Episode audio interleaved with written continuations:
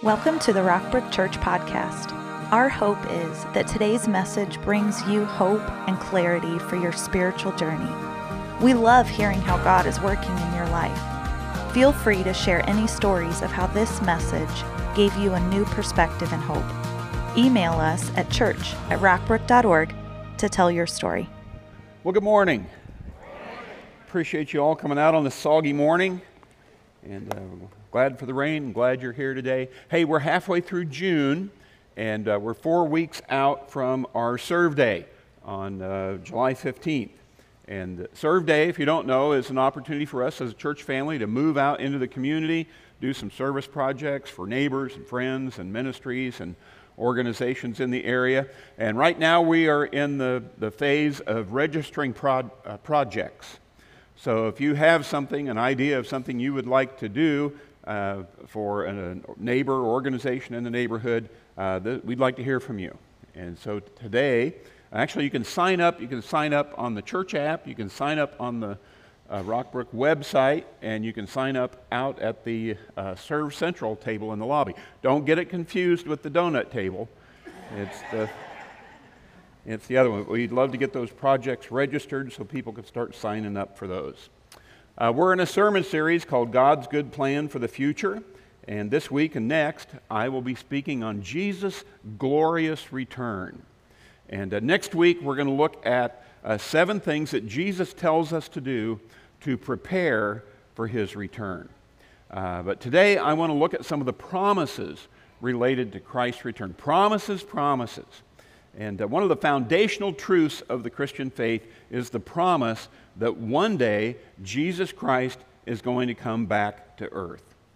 In Acts, the book of Acts in the Bible, chapter 1, where it describes Jesus' ascension into heaven, it also gives us the promise of Christ's return.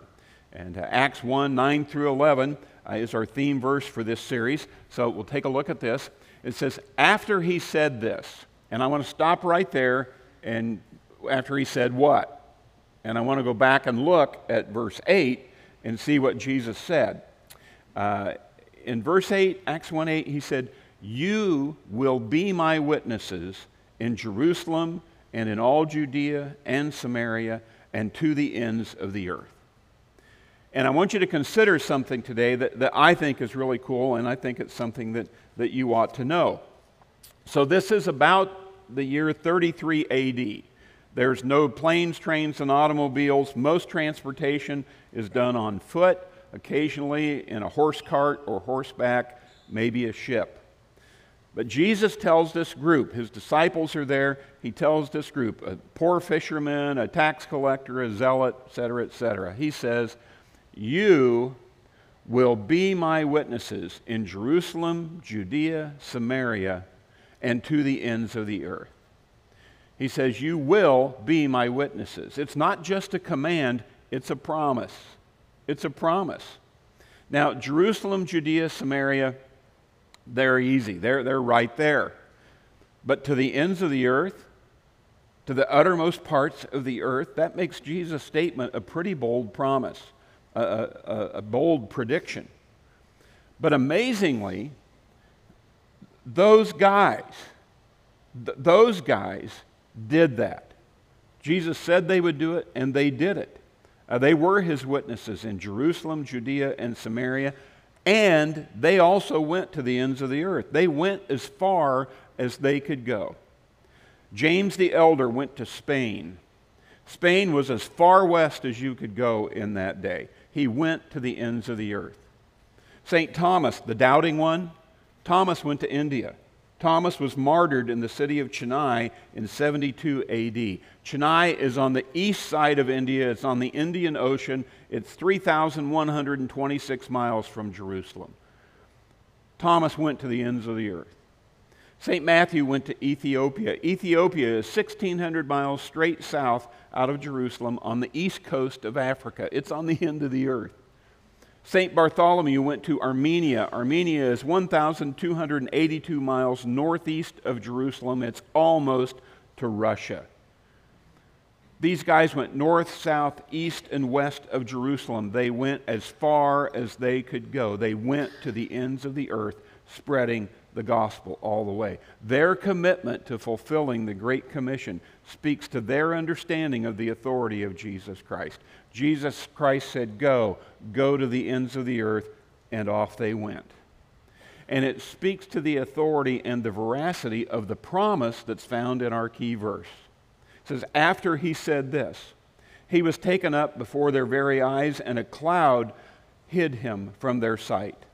They were looking intently up into the sky as he was going, when suddenly two men dressed in white stood beside them.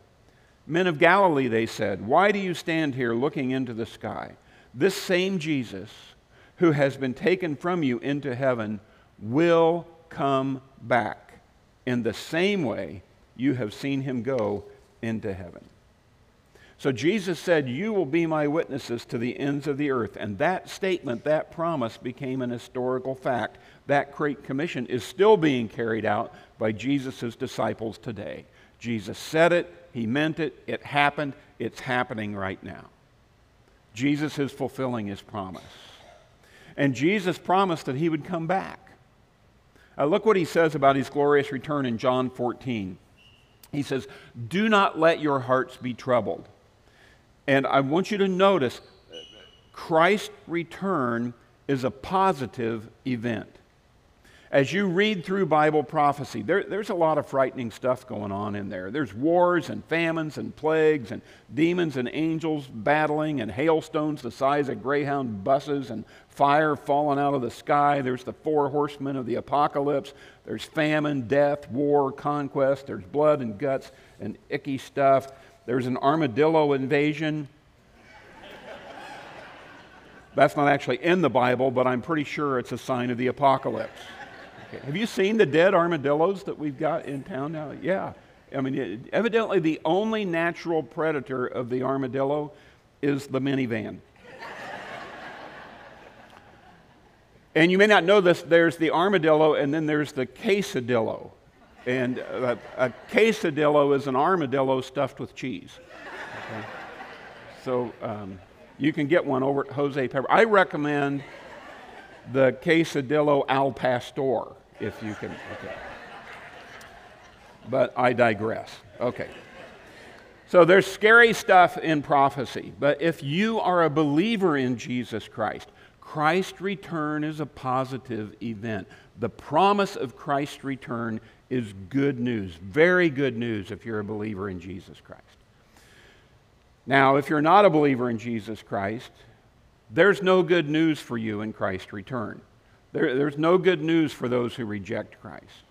And that's why we encourage you so strongly to put your trust in Jesus Christ, because it makes all the difference in the world how this stuff plays out for you.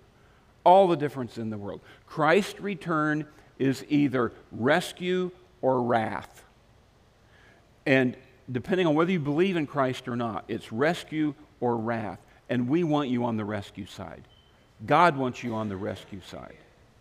And so, about his return, Jesus says to his followers, He says, Do not let your heart be troubled. You believe in God, believe also in me. My Father's house has many rooms. If that were not so, would I have told you that I'm going there to prepare a place for you. And Ryland talked about that last week, that right now, Jesus is there preparing a place for us. And, uh, you know, this, this story is not just about what's happening here on earth. It's about what's happening in heaven, about what's happening in eternity. And Jesus has work to do there. He says, And if I go and prepare a place for you, say the next four words uh, with me. Uh, are they here? There we go. I will come back. I will come back. And there's the promise of his return. And look why he's coming back. This is important. Don't miss this. It's not because he wants to beat up on the de- devil or whoop up on the Antichrist. I mean, he's going to do that. But look what he says is the real motivation here. He says, I will come back and take you to be with me that you also may be where I am. Jesus is coming back because he wants us to be with him. He wants us to be with him. He said, I miss you. I love you. I want to be with you. That's why he's coming back. And over 300 verses in the New Testament speak of Christ's return. 216 out of 260 chapters in the New Testament speak of Christ's return. 23 out of 27 New Testament books speak of Christ's return. There's a lot of uh, real estate in the New Testament about the return of Christ. And in almost all those references to the second coming, the Bible stresses the importance of us being prepared for Christ's return. The Bible says that those of us in the church need to be prepared like a bride. Because Christ is the bridegroom and the church is his bride. And if you've ever been involved in a wedding, you know there's a lot of preparation that takes place. So, if we are going to be the generation to usher in the return of Christ, and I believe that's a real possibility. Now, I know every generation of believers from the time Jesus said this, every generation has hoped that they would be the generation. Every generation has had what they thought were signs of the end times. Every generation has believed that Jesus is coming for them. But I got to tell you, I truly believe that, that we're it. But even if we are not that generation, the Bible clearly teaches that we have a responsibility to be prepared for it. Every generation of believers is part of the bride of Christ. Every generation needs to prepare for the bridegroom's return. I don't want to be unprepared. And so, listen, the purpose of Bible prophecy is not prediction. The purpose of Bible prophecy is preparation. Okay? The goal is not for us to try and figure out and predict when it's going to happen. God tells us this stuff is going to happen so we can be prepared for it. Classic passage on Christ's return, 1 Thessalonians 4. The Apostle Paul says, according to the Lord's word. And I want you to notice here, Paul's saying, I'm not making this stuff up. Says that this isn't something I've come up with. This is according to the word of the Lord Jesus Christ. I'm telling you on the authority of the word of Christ. We tell you that we who are still alive, who are left until the coming of the Lord. So there are people who will be alive when Christ returns, and there will be multitudes of people who have already died. Now, understand that nobody you know that loves the Lord is dead. Okay? Nobody you know that loves the Lord is dead. Their bodies may be dead and buried, but their spirits are alive with Christ. 2 Corinthians 5 8 says, To be absent from the body is to be present with the Lord. And I got family, I've got friends, I've got church members on the other side. And their bodies are in their graves, but they are alive with Christ in heaven. And Paul says that on Christ's return, that those of us who are still alive at that time, we certainly will not precede them who've fallen asleep. We're not going to get there ahead of the people who are in the grave. For the Lord himself will come down from heaven with a loud command, with the voice of the archangel, with the trumpet call of God, and the dead in Christ will rise first. All those people who have died ahead of us, their spirits are coming back with Christ, and their bodies are raised up out of the grave, and their bodies and spirits are reunited. And it says, after that, we who are still alive and are left will be caught up and it's two words in the English, but it's one word in the Greek. It's the word harpazo. Harpazo. That word means to seize or snatch away. Uh, any of you ever play spoons with your family? Play spoons? Yeah. You know, you, you got six people around the table, you got five spoons in the middle. And you're passing out cards and looking at cards, and when somebody gets four cards alike, what happens? Somebody reaches in and they snatch that spoon away. You know, they reach in, they seize it quickly. That, that's, the, that's the Greek word. You know, in Greece, they don't play spoons, they play harpazo. Okay? that's, that's, just, uh, that's just what's going on. Now, in the Latin Bible, the word for snatch away or to seize quickly is the word rapturo. And that's why in the church today, uh, we refer to this snatching away as the rapture. So in English, it's caught up, Greek, harpazo, in Latin, it's rapturo. And whatever language it is, you're quickly seized and snatched away. I told Ryland, I said, just my luck, I'm going to die five minutes before the rapture. Okay, so my body stays here, my spirit goes up. Jesus says, Hey, come on, turn around, we're going back down. My body comes up, I beat my body and my spirit, and we take, I mean, it's boing, boing, boing, boing, boing. And uh, Ryland said, You're going to get car sick. and I said, Bring it on. Okay? So the dead in Christ are raised, and the living are caught up, and together, with them in the clouds. And, and, look why we do this to meet the Lord in the air. And so we will be with the Lord forever. Notice Jesus' motivation for coming back. The motivation is Christ misses you, He wants to be with you forever. And then he says, therefore, encourage one another with these words. Encourage one another with these words. Not scare each other to death with the gory details, not confuse each other with charts and graphs and arrows and or fight and argue about the date and time. No, encourage one another with these words. Titus 2:13 calls the rapture our blessed hope. It says while we wait for the blessed hope the appearing of the glory of our great God and Savior, Jesus Christ. I tell you, folks, the promise of Christ's return has sustained my faith for 49 years. Jesus' glorious return is my blessed hope. And whether I'm alive when it happens or whether my body's dead in the grave and my spirit is with Christ, I can't wait. I can't wait. Now, why does Jesus Christ want to be with you forever? Because the church is God's family. The church is the body of Christ. The church is the bride of Christ. And if you believe in Jesus Christ, you're part of it. And Jesus wants to be with his bride. And so if you've never trusted in Christ, I invite you, make the decision to be part of God's family. Come into the body of Christ. Be part of the wedding. Be the bride. Because God loves you, Jesus loves you, and they want to spend eternity with you. It has been God's plan from the beginning. It's why God created you, it's why Jesus died for you. You are a divinely designed human being made in the image and likeness of God.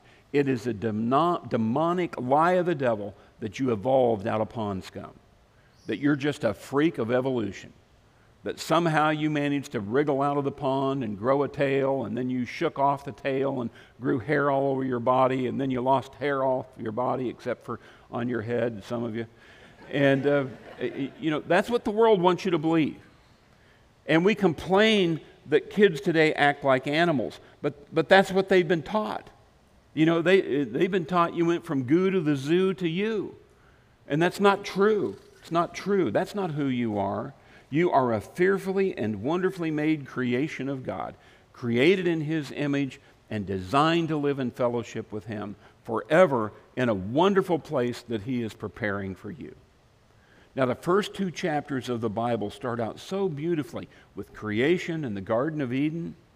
And then in Genesis chapter 3, sin enters the picture. And chaos reigns through the rest of the Bible. Chaos reigns throughout world history until we get to the last two chapters of Revelation, where God and man live in perfect harmony again. Look at Revelation 21, verse 1. It says, Then I saw a new heaven and a new earth. Now, there's a current heaven now where our deceased loved ones are. But that's not the heaven that we're going to live in forever. That, that heaven and this earth are going to pass away. And there's going to be a new heaven and a new earth. You're, not going to spend eternity on some cloud out in space. You're going to spend eternity on a new earth, a perfected and purified earth. And for the first heaven and the first earth had passed away, and there was no longer any sea. I saw the holy city, the new Jerusalem, coming down out of heaven from God, prepared as a bride, beautifully dressed for her husband. And I heard a loud voice from the throne saying, Look, God's dwelling place is now among the people, and he will dwell with them. They will be his people, and God himself will be with them and be their God. Notice how much of this language is relational. It's relational. Among the people, dwell with them, They will be his people. God himself will be with them and be their God. The reason why Jesus Christ is coming is so you can be with him. The reason he left to go and prepare a place is so you could be with him in a new heaven and a new earth. And he has promised to come back and take you to that prepared place and be with you. It's a rescue, it's a reunion, it's a homecoming, it's a honeymoon for Christ the bridegroom and his bride, the church. Somebody say amen. Yeah. Now, the obvious question is when will these things happen? If Jesus Christ is coming back, when's he coming back? The disciples said to Jesus, uh, they said, Tell us, when will these things be? And what will be the sign of your coming in the end of the age? And this was Jesus' answer. He said, But about that day or hour, no one knows. Not even the angels in heaven, nor the Son, but only the Father. No one knows the day and hour of Christ's return. The angels don't know, not even Jesus knows, the prophecy preacher on the radio don't know. The world runs on God's timetable, not anyone else's. Now, that can be frustrating. It can even be a matter of concern to us humans. Okay? The believers in the church in Thessalonica, they were asking the Apostle Paul, when, when is Jesus coming back? Because they'd had fam- they thought Jesus was coming back real soon. And they had family members who had died and were buried, and now they're wondering, well, what's going to happen to them and what's going to happen to us? And when is it going to happen? And Paul gave them an answer that was consistent with Christ's answer. He says, Now, brothers and sisters, about times and dates, we do not need to write to you. For you know very well that the day of the Lord will come like a thief in the night. You're not, you don't know when the thief's going to come. You don't know. Paul, Peter gave the same answer. He says, The day of the Lord will come like a thief. It's unexpected. So Jesus said he didn't know. Paul said he doesn't know. Peter said he doesn't know. I'm in good company when I tell you I don't know. Okay? And I would tell you, as your pastor, that if someone tells you that they know the day and hour of Christ's return. Once in a while, you'll see here's somebody on the radio or TV, or somebody's selling 88 reasons why Jesus is going to come back in 1988. Okay, and then the next year he changed it to 89 reasons why Jesus is coming back in 1989 because he needed to sell more books. Don't listen to them; they don't know. The, the point of biblical prophecy is not so you can figure out the day when Jesus is coming back. The point of biblical prophecy is so that you will be prepared whenever he comes back. The purpose of prophecy is not prediction, the purpose of prophecy is preparation. God wants you to be ready when it happens. Now, one of the things that God wants us to be ready for in the end times, I'm going to give you two signs of the end times today. One is an increase in wickedness. Jesus says that in the last days, then you will be handed over to be persecuted and put to death, and you will be hated by all nations because of me. I don't think the Western church, the church in Europe and North America, is ready for this. But we need to get ready because it's coming. Okay? And this is where we can learn from the church in other parts of the world. The church in Africa, India, Eastern Europe, Russia, certainly China because believers there are enduring significant persecution. Okay? In our pastors' network in India right now, we have uh, over 107 pastors in jail right now. And they are arresting an average of five to seven pastors every weekend. They're arresting them as quick as we can get them out on bail. Uh, persecution is increasing around the world, and I believe it's headed our way. There's a growing anti Christian sentiment rising in our country. Jesus said his followers would be hated by all nations, even ours. And look at this warning. Jesus says, At that time, many will turn away from the faith and will betray and hate each other. And many false prophets will appear and deceive many people. Because of the increase of wickedness, the love of most will grow cold. I tell you, to me, that's, that's one of the most frightening verses in the Bible. but the one who stands firm to the end will be saved. There's the promise. The one who stands firm to the end will be saved. Christ offers us a promise even in the face of increasing wickedness. There is hope even in the midst of intense hatred and persecution. But you got to stand firm to the end and not let your love for Christ grow cold. 2 Timothy 2 3, or 2 Timothy 3, the Apostle Paul warns of this increase in wickedness. He says, But mark this, there will be terrible times in the last days. Terrible times, dangerous times, perilous times, grievous times. And then he describes the characteristics of those times. Okay? And the first, first description is people will be lovers of themselves. Lovers of themselves. That's the definition of Instagram. Okay? That's the definition. I, I apologize for that, but this is going to get pretty heavy. I thought you might need a laugh, okay? Okay, Andrew, let's, there we go. So people will be lovers of themselves, lovers of money, boastful, proud, abusive, disobedient to their parents, ungrateful, unholy, without love, unforgiving, slanderous, without self control, brutal, not lovers of the good, treacherous, rash, conceited, lovers of pleasure rather than lovers of God, having a form of godliness but denying its power. What a brutal list. And it's one thing when it's just a list of bad behaviors in a Bible verse. But it's another thing when it, be, when it begins to describe the country that you live in. When it begins to describe the company that you've worked for all your life. When it begins to describe your school. When it begins to describe a neighbor or a friend or worse yet, a family member maybe a spouse or a child, when you begin to see hints of these behaviors in your own life. You want to see the sign of the end times? You don't need to look any farther than your own heart. That's why every time the Bible talks about the end times, it includes an admonition for holy living. Because God wants us to be prepared. If we confess our sins, he is faithful and just to forgive us our sins and cleanse us from all unrighteousness. Because the one who stands firm to the end will be saved. Now, I tell you, whether we're the generation of Christ's return or not, God wants all of us to be prepared as a bride prepares for her bridegroom.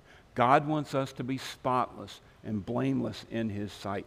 Don't get drawn into the increasing evil in the world. Put your spiritual armor on and stand firm. And Jesus Christ will stand with you. There's another promise about the end times that I want to look at, and that is an increase of the spread of the gospel. Uh, Jesus said, And this gospel of the kingdom will be preached in the whole world as a testimony to all nations, and then the end will come. So, yes, wickedness is increasing, but the gospel is spreading as well.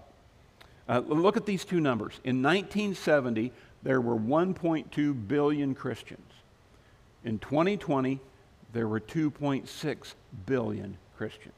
The number of Christians on the earth doubled in 50 years.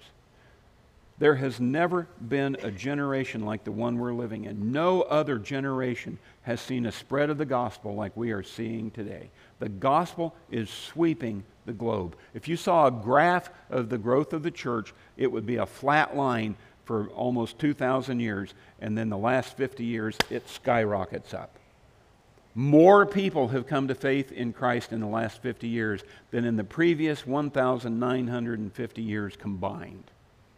In China, where the church is outlawed and functions underground, in Muslim nations where it's illegal to own a Bible, where persecution is the worst, the church is growing the fastest.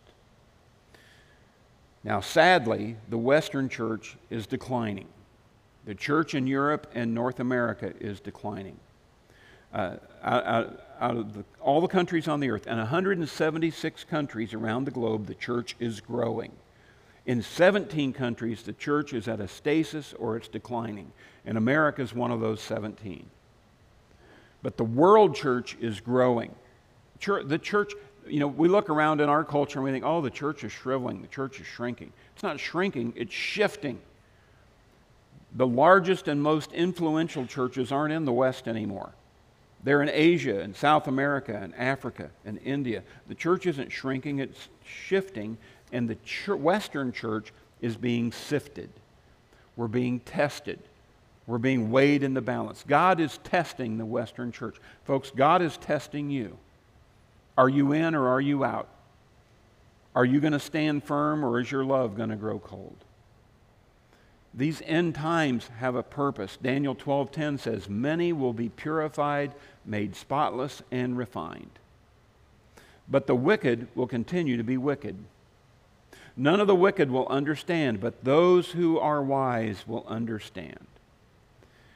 And friends, as your pastor, it's my desire that as we move into these difficult times, that you will be purified, made spotless, and refined that you will be wise and understand. And next week, I want to talk to you about how you can do that. But this week, I, w- I want you to understand there, there are only two ways out of this world. You either die a physical death or you experience a remarkable rapture. The Bible says we will not all die, but we will all be transformed. Okay? So, either way, death or rapture, Jesus' glorious return is your blessed hope. Either way, death or rapture, the preparation is the same. Jesus said in John 14, You believe in God, believe also in me. Believe on the Lord Jesus Christ, and you will be saved promises, promises. Jesus promises to come back for us one day. Jesus promises to keep us safe in the face of wickedness. Jesus promises to help us reach every tribe, every tongue, every nation. And Jesus promises us a place to be with Him forever in a new heaven and a new earth. Let's get prepared. Let's pray. God, we do thank you so much for your promises if you're here today and you've never trusted in Jesus Christ, this is your moment.